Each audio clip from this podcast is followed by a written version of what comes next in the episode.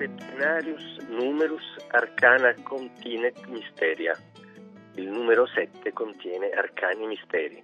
Lo dice nel 1665 in un'opera chiamata Aritmologia pseude abditis numerorum mysteris, cioè su misteri nascosti nei numeri, il dottissimo gesuita Athanasius Kircher, indagatore di proporzioni naturali e di proporzioni soprannaturali. In realtà il 7 è un numero carico di simbolismo nelle culture più diverse e più lontane. Nel mondo greco era il numero della totalità, risultato di un'addizione tra 4 simbolo della terra e 3 simbolo del cielo. Era legato ad Apollo, le cui cerimonie cadevano il settimo giorno del mese, secondo una sentenza attribuita ad Ippocrate, padre della medicina occidentale, il numero 7 fa essere tutte le cose, quelle celesti e quelle terrestri è anche il numero del compimento di un ciclo, cioè di una serie significativa.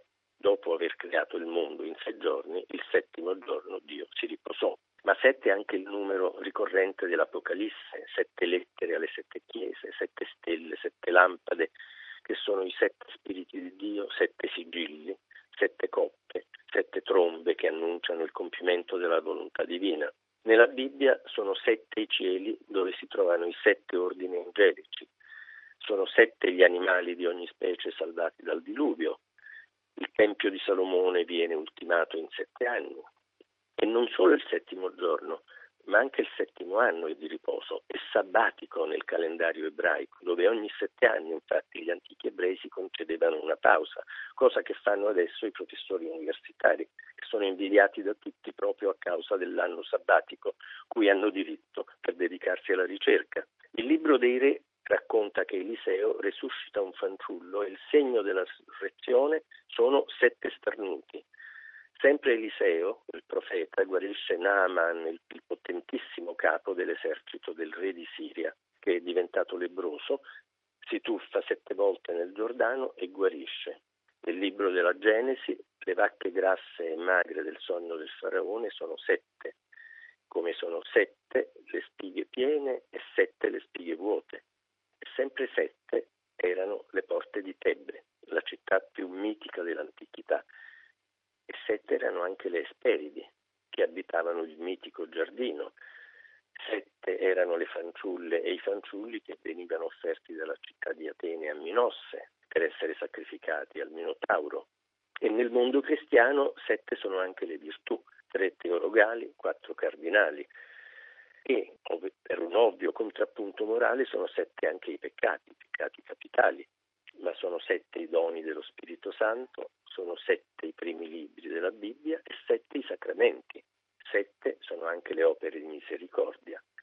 E fra l'altro sette sono anche i dolori di Maria, eh, esattamente come sono sette i protagonisti della tragedia di Eschilo, famosa I sette contro Tebbe, uno per ogni porta ma anche nel cinema questo numero ricorre continuamente, sono sette i samurai, no? i sette samurai, ma anche i magnifici sette, fino al raccapricciante, imbarazzante, sette spose per sette fratelli. E noi stessi qualche volta riusciamo a sentirci al settimo cielo.